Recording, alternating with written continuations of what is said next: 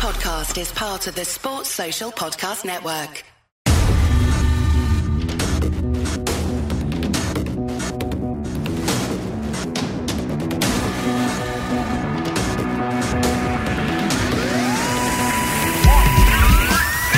Well, hello everybody, and welcome to another episode of Hamill and Danny's Irish Anfield Road. Now, it has been a big week. Lots of games, lots of games coming up, lots of stuff happening. It has been a crazy one. This this football season has started off with an absolute bang. There seems to be games every day at the minute. And what I want to start off with today, because we've got loads to discuss. We're going to be discussing the Chelsea game, discussing the Lincoln game, discussing the two Arsenal games that are going to be coming up in like the next five days. Um, but obviously, we finished the podcast last week Amo, by discussing the fact that who could we possibly sign that would challenge our front three, but also be a player I have on the bench. And we were like, there's no one you can really sign. And then Jurgen Klopp goes and pulls it out of the bag with a 45 million Diego Jota signing, as well as Thiago coming in, and all of these different things that happened during the week. What have you made of Liverpool's transfer business over the last seven days? Yeah, clever.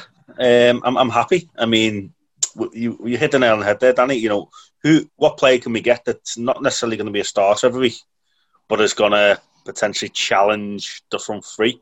And I think Jota's that player. He's young enough, he's hungry enough, he's proven.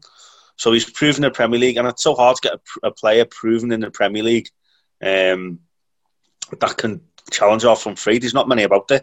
I have to look at the likes of you know the Sands of Coffee in the past, like Mane and stuff. You know, Mane was at Southampton, and he was probably you know the best player at Southampton, a very solid player. But Klopp has developed him into probably one of the best players in the whole world. Mm. You know, so I'm looking at like this very similar with Jota. You know, the front three are kind of undisputable. You know, we, we, we know this, but I can see Klopp kind of. I can see Klopp trying to turn Minamino's game into like a, a Firmino type of game, and I can see that maybe in the next six months that Minamino could be, you know, challenging Firmino, and and that's great, and that's what I see with happening with Jota here. I think Klopp's got him. He doesn't need to do the groundwork as into because he's proven in the Premier League, so that's an advantage. Yeah, that money this day and age, I don't think you take much notice of money because like is money even relevant these days? It, it's just for me. Um, it, it, it's not even relevant because it's, it's it's it's stupid the amount of money the players are going for, you know. Oh, yeah. But he's still in 23, 24. Um, his stats at Wolves are very good. Um, he's an exciting player. He's got pace. He, he's one of these players that will come inside as well, um, which is a bit different. Um, and I don't think personally he's going to be a player that's going to be happy enough to just sit on the bench or every single week.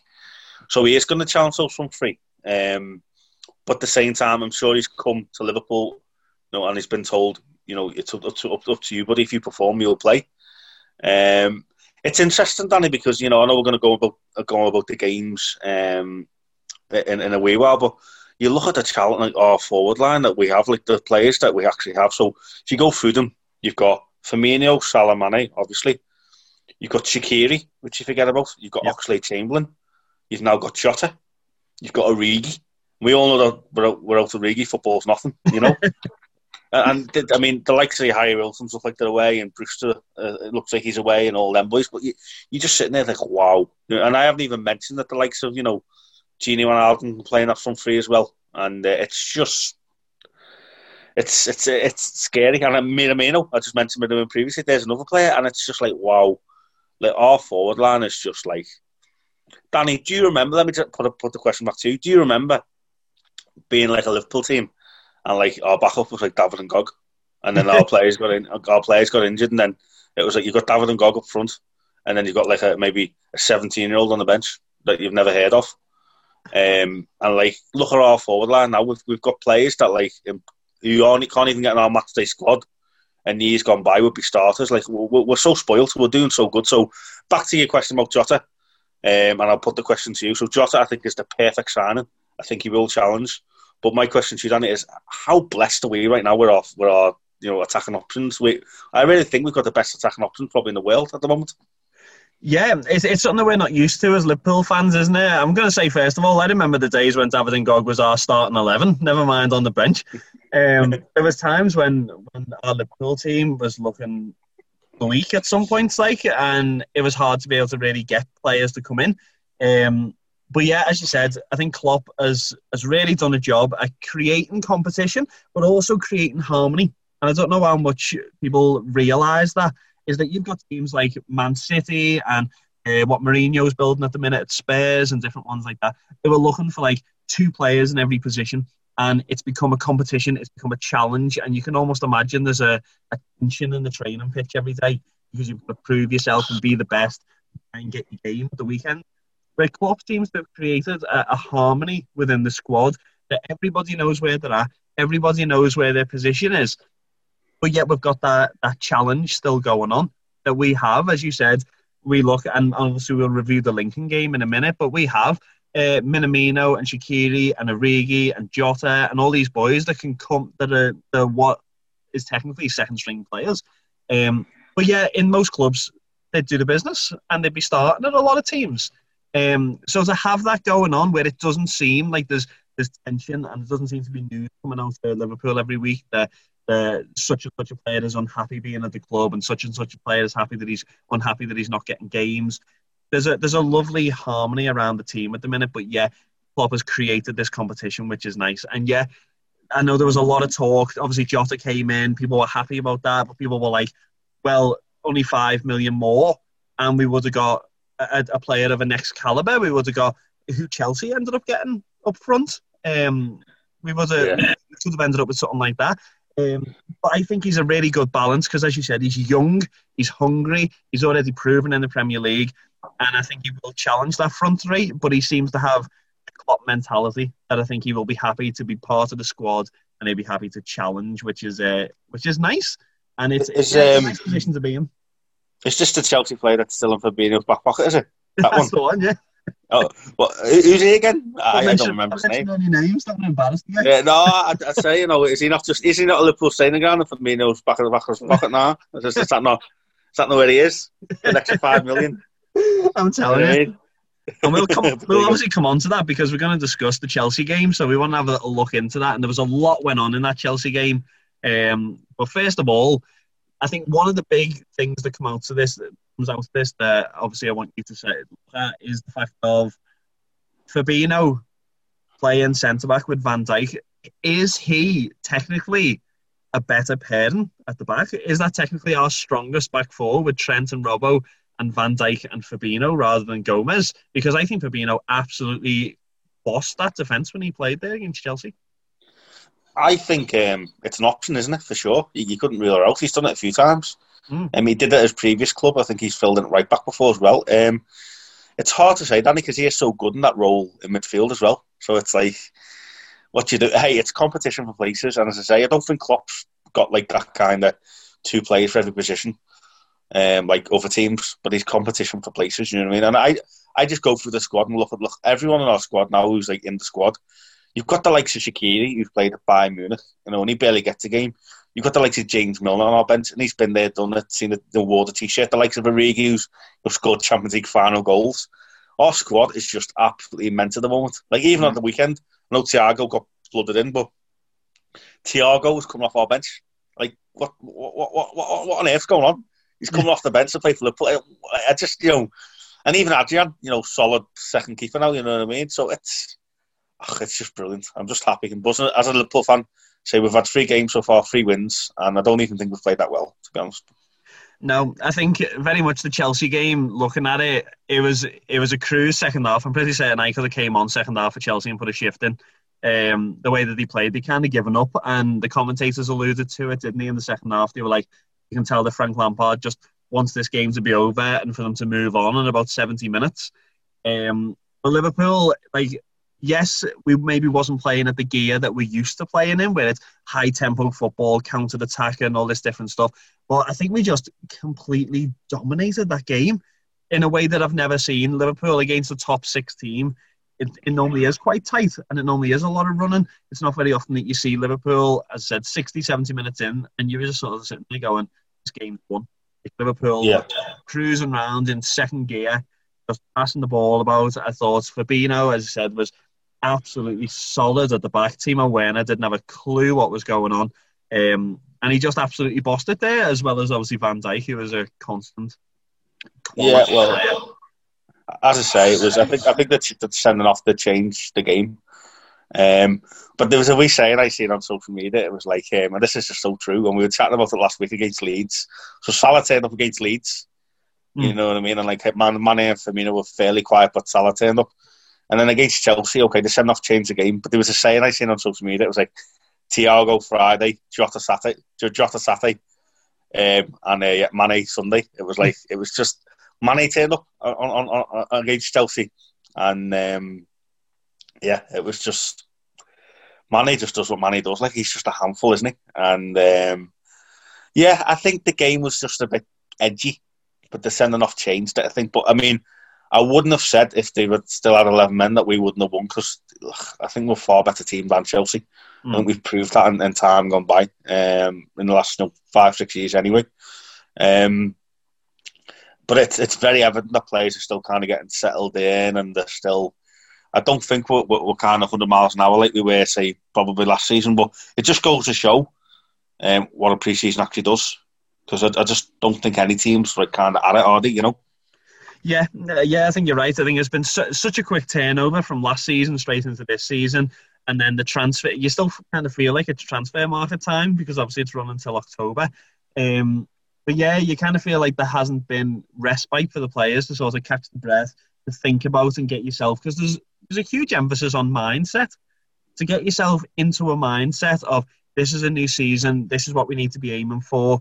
Like you're looking, it was only three, four weeks ago that Liverpool were actually lifting the Premier League trophy, and now we're straight into a new season.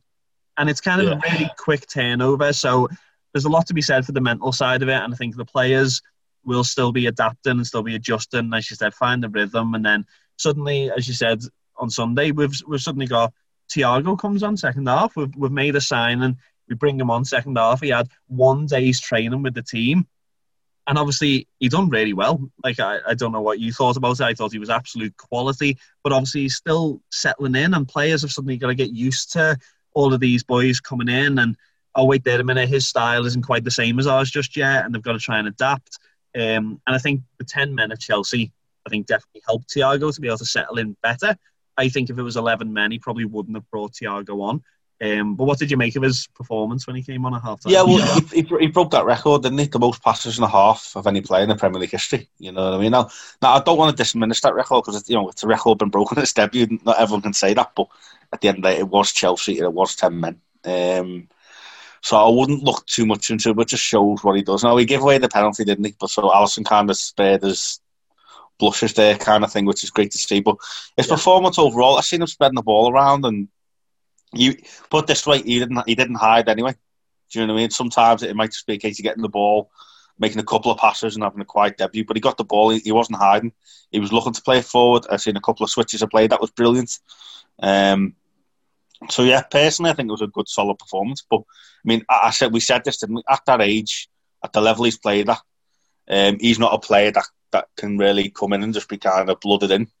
You know what I mean? It's kind of different with other players, but he's a player that has to perform straight away because, so he's 29 years of age. He's just come from the, the European champions and Bayern Munich, and um, yeah, he's, he's, kind of got to be like that. So fair, fair play to him. He'll be a big part of our squad, um, and yeah, let's just hope that when he is blooded in, we can start to see the absolute best of him. And uh, you know, we'll. I, I think that the best thing to do is give it a couple of weeks, give it a couple of months, and review his performances then. Because as I say, um, I don't think it's going to take that time to get to to get you know blooded in and used to this. I really do think that he's in the next couple of weeks and months he will start showing his top level. So excited, Danny, excited. Yeah, I think there was a good couple of portions in that game where Thiago made passes that showed his quality. Generally, he was one two touch passing, going between Fabinho, going between Van Dijk, playing into the midfield. But there was a few moments where he looked like he was going to play passes and then just completely split the lines with through balls. Um, that you thought to yourself, if you've had time to settle in and get to know players and get to know where they are, he's going to be doing that on a constant basis, and it's going to absolutely tear teams apart. And you can see why there's been such a big deal made around Thiago coming into Liverpool. If he's able to do that with only one day's training, as you said, yeah. you know, two, three months in, um, he's, he's going to be doing that constantly. And, and Liverpool are going to have a threat level that we never have really had since even Coutinho. Um, so he's going to be an interesting one. And I think one of the things that a big signing does like that which we seen on Sunday, was that it lifts the rest of the team. And I always look at the previous history.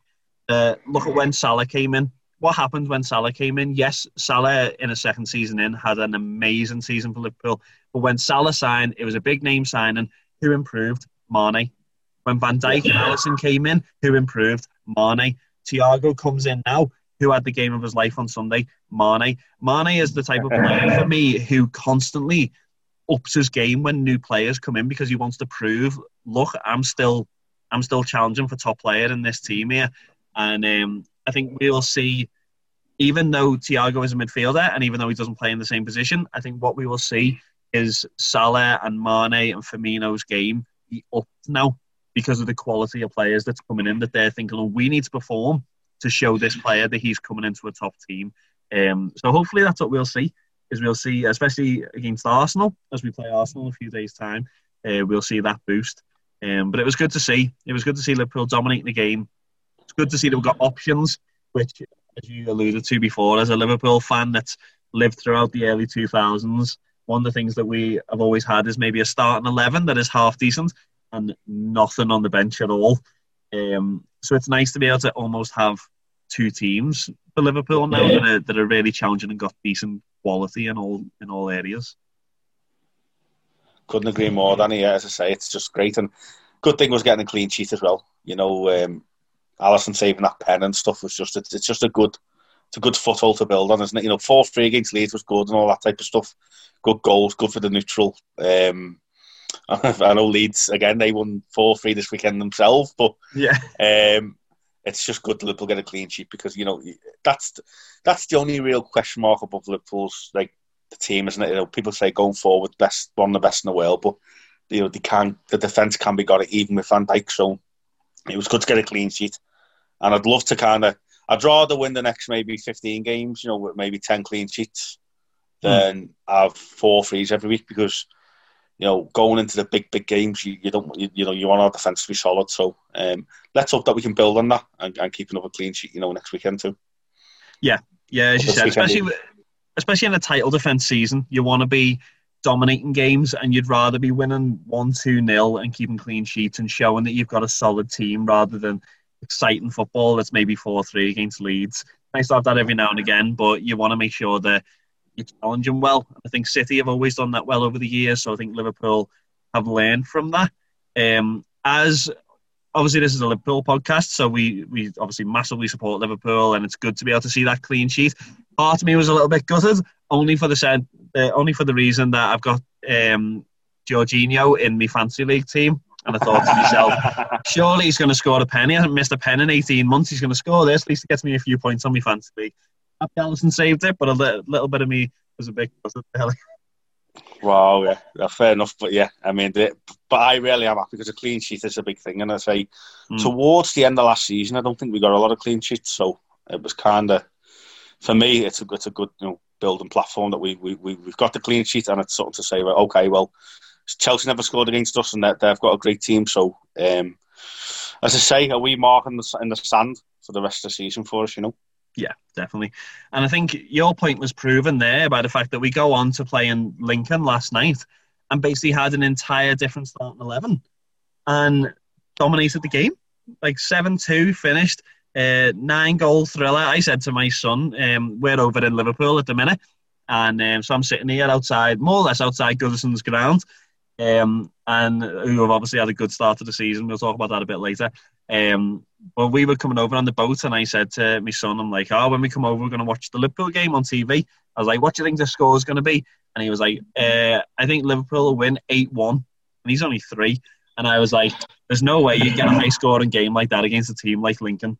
7 2 wasn't far off at all. Like. No, it wasn't, wasn't far off at all. so, what did you make? It was completely different starting 11. Obviously, as we said just before, Origi, Shaqiri, Minamino, all these boys starting instead of Curtis Yeah, Jones. well, I think it was only only Van Dijk that kept his place, wasn't it? Um, yeah. yeah, I mean, what did I make it with Shaqiri? What a free kick. He's kind of like the forgotten man at Liverpool, isn't he?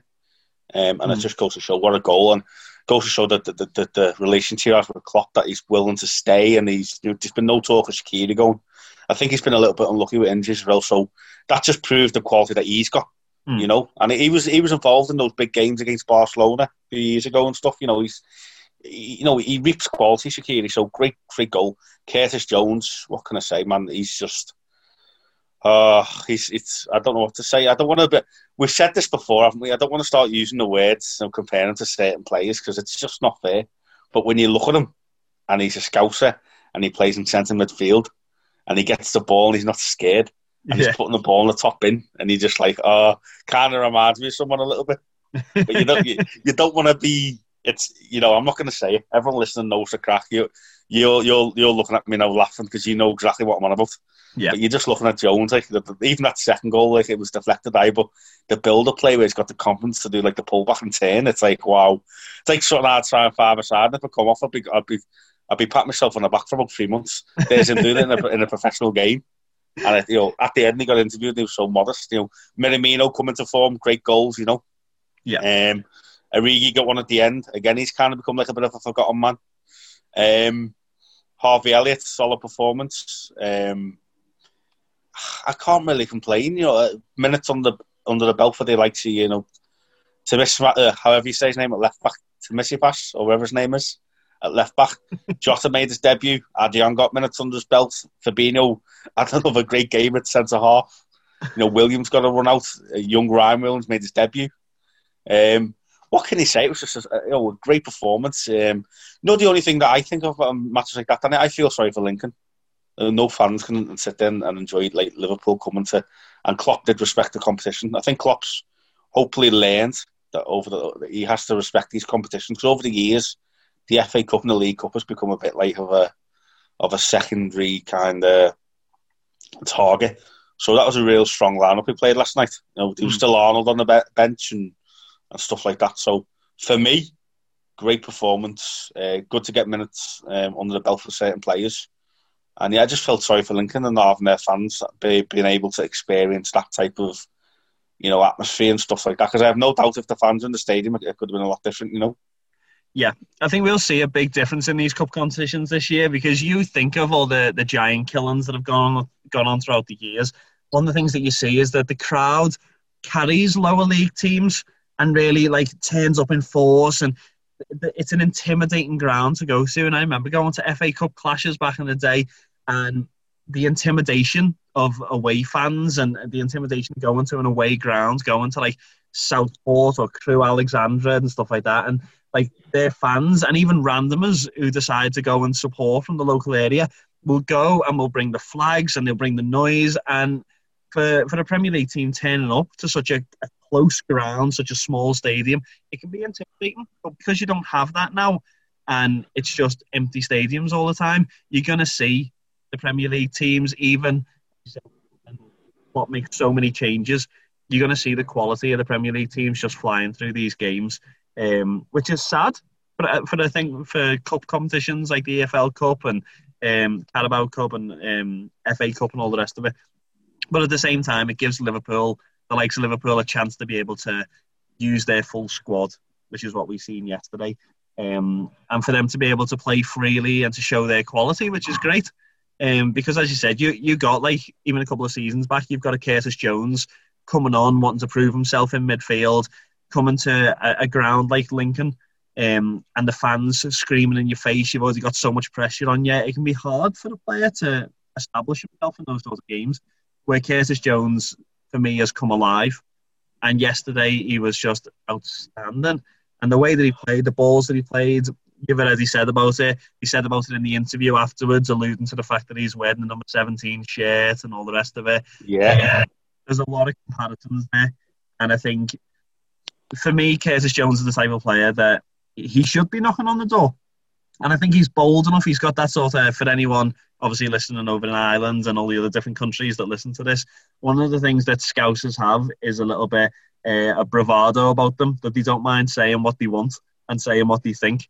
And Curtis Jones is definitely one of those players that I think a lot of people try and be professional and say, oh, well, like if my chance comes, I'll try and take it and stuff. But every time you hear Jones, he's like, I'm here, I want my place, I'm going for it, I'm giving 100%, and I think I should be getting picked. And, and that's, to be fair, I think he's right. The way that he plays, he's playing some top quality football. he, he set up the goals yesterday. He was solid. Um, scored two goals himself, and yeah, I just think he really proved himself yesterday that I think he should be knocking on that door with Thiago coming in and all these different signings. You sort of think these boys are going to be pushed to the back. But I honestly think he's challenging in there with the likes of Wijnaldum and Naby Keita. I think he's challenging for that place. Yeah, his performance was absolutely outstanding. As I say, it's hard not to make the comparison, isn't it? And yeah, I will just say that for all our listeners all over the world, you know, because we, we, we, me and Danny get caught up in chatting about football, and, and this is what we love. It's our passion, and, and this is what we'll continue to do. But we've listeners in just some of the most random countries. So hello to you, the, the, the, the people listening in Chile and New Zealand and America and but what was what was one of the latest countries we've seen? Was it somewhere like Zimbabwe or something, Danny? Or I mean, where was even it? even our last pod that went out last week, there's people in Israel listening. There's people in Japan. There's a person in South Korea who was listening last week. So it travels about, which is nice. Yeah, but yeah. So just hello to all them, to, you know, to, for, for now. But then, yeah, Danny's right. There's something about Scousers where it's not arrogance, um, although it could be perceived as arrogance Mm. It, it's kind of like a inner inner belief that not everyone has, and you see that in Curtis Jones in abundance. You know, um, who's to say in about three years' time, him and Arnold aren't going to be carrying the team like Carragher and Gerrard did? You know, Yeah. that's that's kind of I can see it. Um, and I've said the name now. I said the name. I didn't want to say the name, but it come out. Um, but yeah, we're not talking about Curtis Jones going alone at championship clubs, are we? You know, it's it's not like that. You know what I mean? Every so often, a player comes along and you're like, it's like Arnold. He's not he's not going on loan at a championship club to try and get minutes. He'll get plenty of minutes in this Liverpool team, despite the likes of Thiago, Henderson, Milner being there. Um, and he is something a bit different, actually, to be honest with you.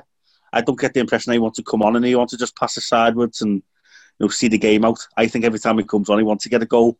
Yeah. And uh, when he's scoring, I can see it in his face. He's almost like saying, "Well, why aren't you playing me every week? This is what I can do every Yeah. time a bloody player score.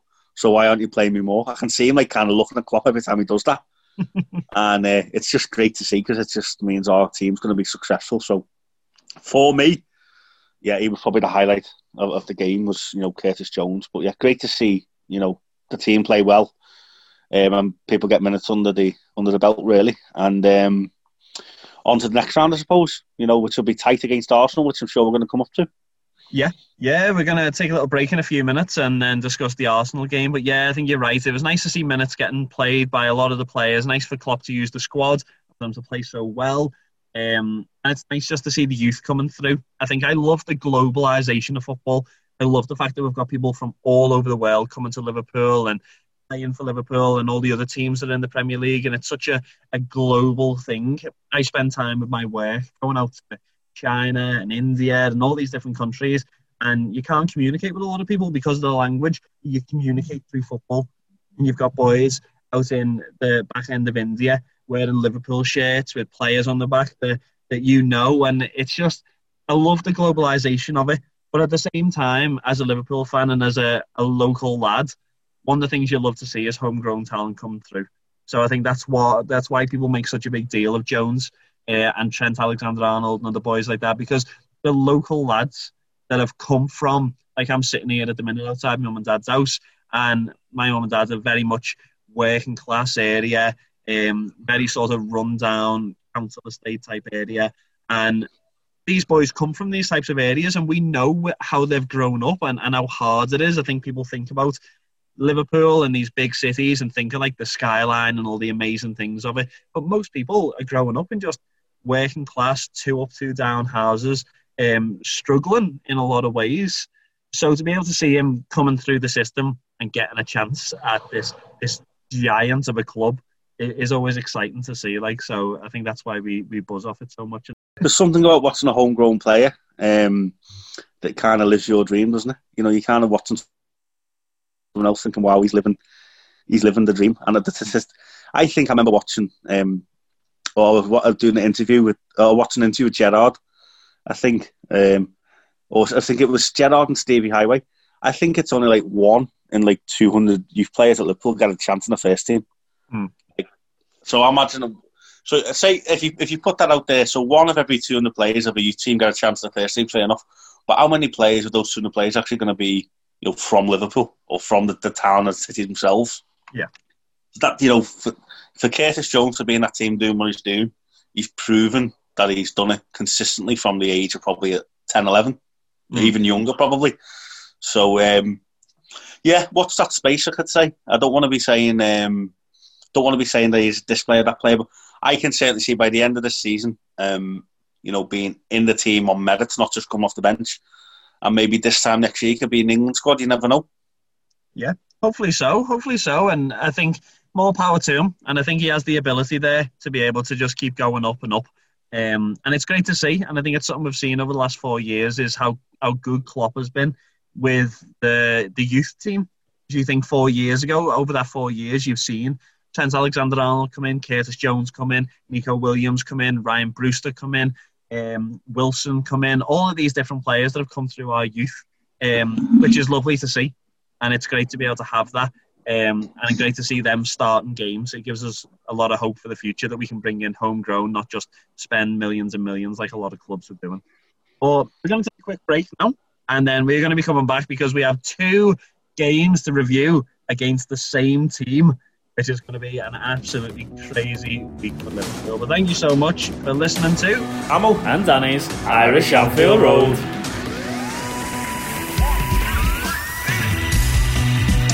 All right, folks, welcome back to Ammo. And Danny's Irish Anfield Road. Well, yes, that was an interesting first part there, wasn't it? Danny discussion of the Chelsea, the Lincoln, and the transfers. But as we mentioned, we've got a double header now. We've got Arsenal in the league on Monday, and we've got Arsenal in the um, EFL Cup on Wednesday. Both are Anfield, so I can't see Arsenal going home. They're probably pitching a wee hotel by Liverpool. Um, but you know what? Let, let, let me put this out first before we discuss it, Danny. I and yourself over this last year on the podcast, and I think any Liverpool fan that's honest enough to admit, Arsenal have been a little bit of a laughing stock over the last maybe three or four years. You know, since Wenger left, the last maybe year or two, Wenger, um, they've always kind of won things, but they've become a bit of a laughing stock. You know, a bit soft and all these type of things that we've mentioned. But I'm not going to lie, I look at Arsenal now, and even that like they beat Leicester. Leicester are a tough team. I really, really, really, really are concerned because Arteta has cut, he's learned off Pep Guardiola. He's been a sale winner in, in his life. Arteta, you know, he was at Arsenal and he was he's got the pedigree as a player, and then he, he's come to be an assistant manager under Pep Guardiola, and like he's won everything at City, and um, he's you know, big plaudits. He's come to Arsenal. It took him a few weeks to kind of get involved and and put a stamp on the team and stuff, but they've sealed the keeping Aubameyang. They've got really exciting, young, promising players. You know, even um, David Luiz seems to have booked up. Yeah. So um, yeah, what I want to say is I'm not. I don't think that no more. We've got two games against Arsenal, and to say they beat us towards the end of last season, um, and obviously they, they beat us on pens in the Community Shield. I really, really, really, really am nervous going to these two games. Um, I, I, mean, we'll discuss them individually because you know, the different games in their own right. I think there'll be different teams, but the Premier League game to start off with, I think it's going to be full strength, Danny, and I think um, our strongest team and their strongest team, we should win. But how do you see that one going? You know, on Monday evening there. Yeah, as you said, it's an interesting one. Uh, Arsenal have been a laughing stock for a while. And even as you said last season, we were looking at Arsenal games going, Arsenal are a joke at the minute, and they kind of they came out of the blocks last season, just leaking goals from everywhere. Um, not really putting much of a shift in. They had the whole thing with Xhaka. Looked like he was going to throw his shirt off halfway through the game. They've had the Mesut Ozil stuff going on. They've just kind of looked like a team that was falling to bits. And he brought Arteta in, and I thought, oh, it's nice for the fans. So as an ex-player, worked under Pep, maybe he'll be able to sort of instill a bit of passion in him. But he looks he looks like he knows his stuff, and he's really put that team together nicely. Um, he's got them playing the right way. He's got them playing for the club again, and he's got them competing, which is the main thing. I think the biggest signing they had to make this summer was keeping Aubameyang, and he's managed to do that. Um, so I think they look threatening, and I think with the likes of Lacazette, uh, obviously they brought in Willian during the summer. Um, Yeah. It's a great signing for them, and like it's still got a lot in him. I don't know why Chelsea even sold him. Um, so to have him coming in, and then Dani Ceballos in the midfield, and Xhaka and all these different boys, um, they look threatening, and I think they do look like a team that can be solid and that can perform. On saying that, seeing the way Liverpool have started the season, seeing the different gears that we've had to be able to win the game in last minute, to be able to dominate games.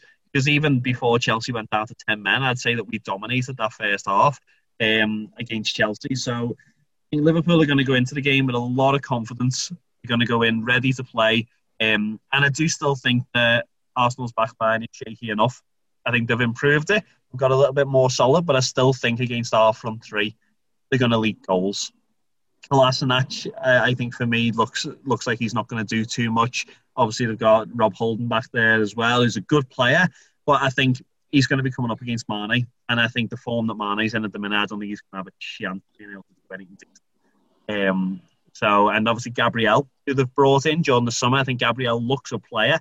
He looks great, um, but can he manage against our front three on his own? I think they're going to be going around him. Um, so I think it'll be tight. I think it'll be a good game. I think it'll be full strength, as you said there. You mentioned in commentary last week against Chelsea, they were like, oh, well, wouldn't you be licking your lips if you were Havertz or Werner seeing Fabinho in and Gomez out? But for me, I would much rather come up against Gomez than Fabinho because I think he's just an absolute monster. And I think having them two at the back, and I think having the midfield that we've got and the options that we've got, Thiago with a full week's training under his belt, and then our yep. front three, I think we'll dominate them. Yeah, I mean, I'm not going to lie, Danny. I'm going to disagree with you. Um, our, our first disagreement of the season, I suppose. Um, keeps it interesting. I can't disagree with what you're saying, and I can't disagree with you know what you mentioned about their players in this. But I just think that Arteta's got that little, put that little bit of steel in the team at the moment, mm. and uh, I would take any type of win whatsoever. I would love to be talking to you next week and having to beat Arsenal twice, and we slaughtered them. But I would honestly take like a 1 0 now. I really, really would. I just feel that Arsenal have become a little bit of a bogey team over the last two, three games, and they're going to be up for it. And that, you know, they're, they're spent that extra day on us because they played on Wednesday and we played on Thursday. And they've probably been preparing all week just for this, you know, to, to upset us as such. Um, and I think Arteta's what very much one of those. I think Arteta fancies himself a wee bit. I think he's one of those type of players that wants, you know, he wants the, the scalp on the CV of beating Liverpool or not getting beat by Liverpool. Um, and I can see he's a player, he's, he's, a manager that wants to kind of be probably managing Barcelona or managing Man City um, eventually. So I really do think he's, you know, he's one of these managers that is, you know, don't lose at all costs. And I think they have got a bit of quality in the team, so they could always get a goal out of nowhere. And we've seen it happen. You know, Aubameyang is just dangerous. And as I say, Fabinho's been solid and our, our defence has been okay but I still think that we, you know, we're lacking in concentration at times, and they, they could get a goal. I don't see this being a, a walkover. I really, really don't. Um, uh, realistically, if I had to have a prediction, I would say maybe one-one, or maybe two-one either way, maybe one-nil. I don't see this being a. I hope I'm wrong, and you know, you never know with Liverpool. We could steamroll them. In the past, we've steamrolled Arsenal quite a few times, haven't we? I remember the um, Daniel Sturridge getting like two goals in two minutes, and Sterling and Suarez, and we've steamrolled Arsenal before. And there's been some great games, but I'm just going to have to disagree. And I think it's going to be tight. And it wouldn't one bit shock me if they beat us 1 0 or 2 1 or something. I'm just really, really kind of nervous about this game. Um, yeah, I really am. As you said, it'll be interesting. And I think that it's not going to be like a, oh, Liverpool are going to smash them 3 0 because I think Aubameyang is far too good for that and he is just next when it comes to strikers. He's just next level. Aubameyang at the minute, and he's just he's on red hot form, and he's confident, and he's just putting those balls into the top bins like like it's no one's business every single week. So I think it's going to be four two Liverpool. I think their defense is still. I, I think their defense is still leaky. I think we will get goals, and I think our team will be keen to to go for it. I think Salah and Mane, especially, are coming out of the blocks fighting. Um, but I think I think Aubameyang will get a couple. But yeah, I'm going to go four two. I think that's what I that's what I'm going for. I'll um, just just to play devil's advocate. I'll go Liverpool one, Arsenal one. I'm going for a, a, a draw, and as I say, people have listened to me on this pod over last year. Anyone that knows I'm a massive Liverpool fan, and I wouldn't always say that, but I just have a wee feeling. But anyway, so that that's that's Monday night. That's the Premier League. That's different kettle of fish. Um, that's our bread and butter. On Wednesday evening, then we play Arsenal again. Um, and it's bound to be different teams, isn't it, Danny? I, I can't see them playing like similar teams in both games. I, I would definitely say you'll see a switch in the goalkeepers, and it'll be more like the teams that you've seen kind of during the week this week for the League Cup than the um, than the league. So come Wednesday, how do you think that'll plan out? Yeah, I think it's go- it's going to be a quick turnover, so you can't you can't play your same teams twice over. Like, and I think it's it's quite renowned the fact that he will switch it up a bit. I think there'll be a few players who'll probably stay in.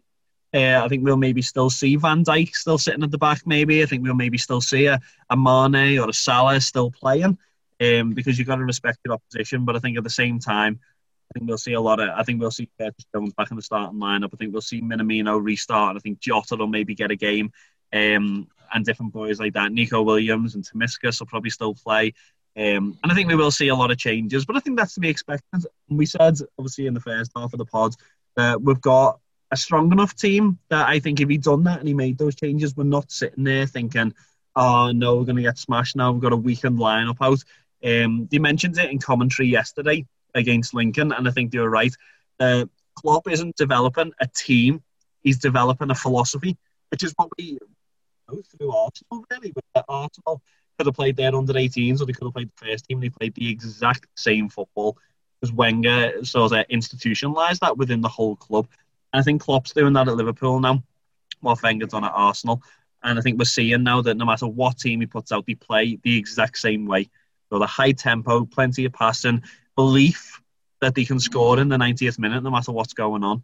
Um, so yeah, I think we will see changes. I think Arsenal will have a lot of changes as well. And I think if Arsenal make as many changes as Liverpool do, they have not got the squad to be able to to.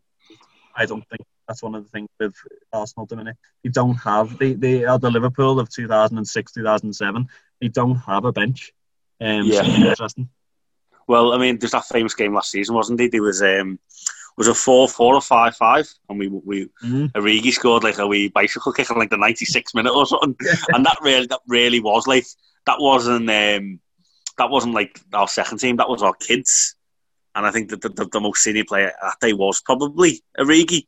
Mm. Um, so yeah, um, there's that famous game last season, so it could, it could quite easily go like that again, like end to end stuff. I think at one stage Liverpool getting beat like four two, and we come back and won. It was mad. Um, but yeah, how do I see it going? Yeah, I think I would agree with you on that. Our second team stronger than their second team. Their second team is just kids. As well. Our second team is the likes of Shaqiri, Milner, you know, Minamino, Adrian. You know, and I, I do think that our second team is stronger. Um, but yeah, how does it going? I would say, I would. It's hard to predict the score with like two second teams, isn't it? it really, really is. Two second teams with no crowd, like a training match. Yeah. Um, I mean, what? I don't think there'll be any nerves because it doesn't really matter. Like both managers will want to win the cup, but they're not going to be bothered if they get knocked out, type of thing. Um, I don't. know. Let's just throw. Let's let let's go four three. Let's go four three Liverpool just just just for shits and giggles. 'Cause, like how, how would it? How can you call that game like that? That's a game there. If we lived in Liverpool, we were youngsters going to match, and I think every Liverpool fan from Liverpool can relate to this. When you're young, you know, seven, eight, nine, and you start going to your first Liverpool matches. Um, and like normally nine times out of ten, it's normally a week cup game because it's easy to get tickets, and Yeah. you're always like, oh, you know, you didn't really want to go to like a, as a youngster, you don't want to go to a cup game where it's like it's a lower league team. You always want to like play a big team. So I've been to plenty of cup games over the years for Arsenal, and like you get those wee feelings going to match and all, and you think, yes, there's going to be loads of goals, and I really do think it's going to be like that. It's just a shame that the crowd can't go in again. I, I just can't put it into words how how much of a shame it is. You know, that we were discussing this. The pod, the, the pandemic happened kind of towards the end of our pod last season, and we were just like, "Whoa, what's going on here?" We had like a night planned for for our, our podcast, you know, to celebrate winning the league, and it's kind of looked like this time, this stage of the season, we'd start to let fans back in. So um, I think we're just grateful that we've got football at the moment, um, and certainly a game like this, it's good to watch two teams um, like two days after watching them play anyway, where it'll be the second teams and they'll just be going hell for leather. And I think real football fans will appreciate this type of fixture where it's a cup game, it's going to be hell for leather, players are going to be going for it. Good to see the like see Minaminos and the Arsenal youngsters, and I think it's going to be a great spectacle for people to watch, and definitely the highlight of the round. I think Liverpool Arsenal. Yeah, no, I think it'll be an interesting game, as you said. Um, yeah, it'll be an interesting one. I think you've you've drew both of these quite tight. I think if Yeah. uh, yeah, I think if the, if it doesn't if it does go and Liverpool completely dominate, I think people are going to be outside our podcast with ammo outside. 'Cause you uh, sound like you're not trusting us. I really just hope that it. Um, I hope that we win. I'm, I'm, I'm just, I don't know. I've just got a week. Arsenal team this season that I think are gonna, um, gonna knock on the door a bit more than than um, than they have done in previous years. Which brings us on to kind of the end of the pod. And I just want to spend five minutes, Danny, just kind of chatting about um, like the start of the season and, and what have you noticed? And like obviously we've had some good start, good starts to the season from like like the likes of Everton, yeah, Leeds as well. Um, how have you made kind of start the season? And then who do you think if, if you had to name like a couple of teams to watch and maybe put a team down for relegation now early in the season? Who would you? You tell me what you, you'd pick, and I'll kind of do the same. So, give me a couple of teams that you think to watch out for that might shock shock people, and give me a team that you think will be relegated. Um, I think it's an interesting start to the season. I think it's been tight enough, as you said. I think people haven't quite adjusted to the fact that it's been such a quick turnover from last season to this season. And I think some teams will struggle more than others because of that. Is that normally you do want to get yourself in the right mindset, you do want to put yourself in the right form. Um, obviously, going so early on into the season and then having so much transfer speculation still going on. I know the teams struggle with that, and especially more so this season because they haven't had time to prepare and have that transfer speculation while the teams aren't really playing. To have it so that when you've already started the league and going through the games um, and having so many games so quick back to back, cup games and league games, um, I'm sure it's hard for any team. I think there is a few teams to watch. I think Everton are definitely one to watch, and I think they signed Rodriguez, and I was like, oh, well done. They signed a player that scored a great goal seven years ago. Um, he'll be all right. He's a nice signing for them. He's from Real Madrid. It's a nice sort of um, staple for them because they're used to not really signing anyone. Um, and they brought in Allen as well, and I thought, ah, oh, they'll they'll be all right. They, they've made a couple of signings, but I tell you what, they look strong, and uh, I do seriously worry this season that when we come up against Everton, it's going to be a far tighter game than what it has been in previous years. Um, and I think they've been. We spoke about it last week. We alluded to it that Everton have been one of the team that have been have benefited from having no fans in the stadium because Ancelotti's been able to bring in his style of football. So I think Everton are definitely a team to watch this season. I think you can't look past Spurs. I think it's going to be a good team to watch this season as well. Uh, I think they are going to challenge um, Mourinho is, is sort of instilling his football style into that team now, and I think Bale will bring a next level for them. Um, if I have to pick a team right now, I'm going to say I think Fulham are going down. I think Fulham don't really look like much at the minute. West Brom really haven't put a shift in at the minute in terms of being new teams. Haven't had time to adjust. Um, so I think they will struggle. Um, and there's a few other Premier League teams I think that are going to struggle as well. I think Sheffield United aren't doing great at the minute. Neither is Southampton. Uh, I don't think Southampton will be relegated this season because they've got a good enough team to stay up. Um, but yeah, I think I think it's going to be a tight one. I think we're going to see it coming down towards the end of the season before we see who's going to be relegated, apart from Fulham because they can up. Yeah, well, I, I, think a team to watch for me.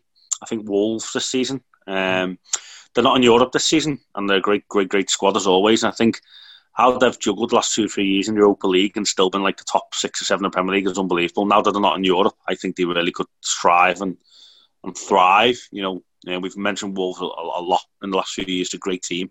Mm. Um, okay, we've we've Nick Jota, but they've they've got like another like maybe 15, 20 less games than usual. So I think they'll cope quite well with that. And then going down West Brom, I just don't see anything kind of kind of any good anything good about them really. They just don't shout out to me. Um, yeah. yeah. Everton, a team that we have to watch. I think under Ancelotti, he's he's he's got them playing the way he wants, of course. I think Newcastle have made some shrewd signings as well. Um, so they're one to watch. But I just want to make I, I want to, want to end the pod um, on a bit of a funny note this week, guys. So me and Danny, um, we started this podcast off meeting up um, up, up in a certain part of Ireland, Northern Ireland, and we we were loving life. We were sitting in a little room, and it's kind of it's kind of gone from that to us, you know, naturally going over Zoom like everyone else, um, with what's going on and stuff. And since then, I've moved to a different part of the country, and it's going great.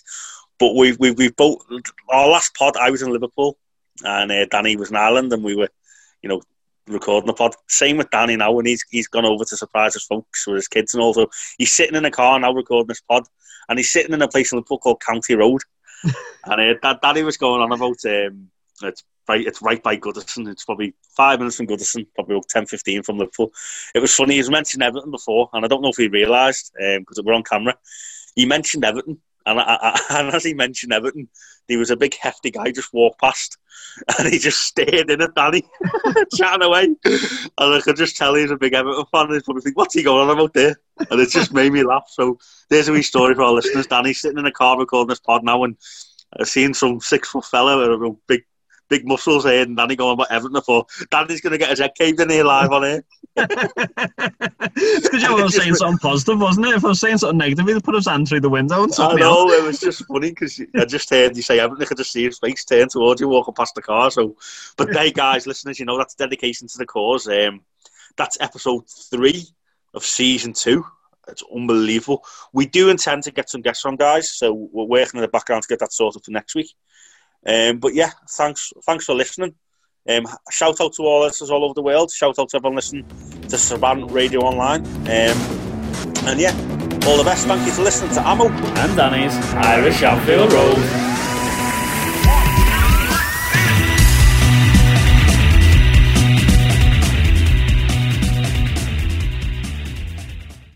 Sports Social Podcast Network.